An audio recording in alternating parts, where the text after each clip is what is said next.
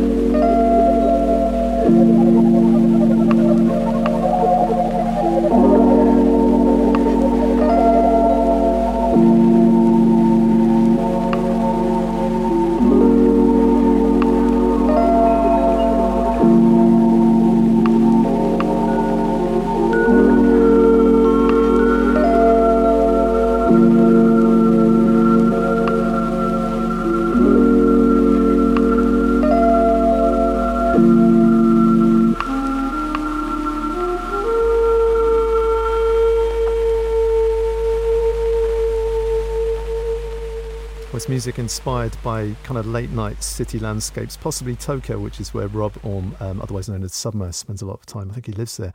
And the album Awake, um, inspired by 1980s movies, drone, and video game soundtracks. It's all fun and games until someone loses from uh, the album out on Project Mooncircle.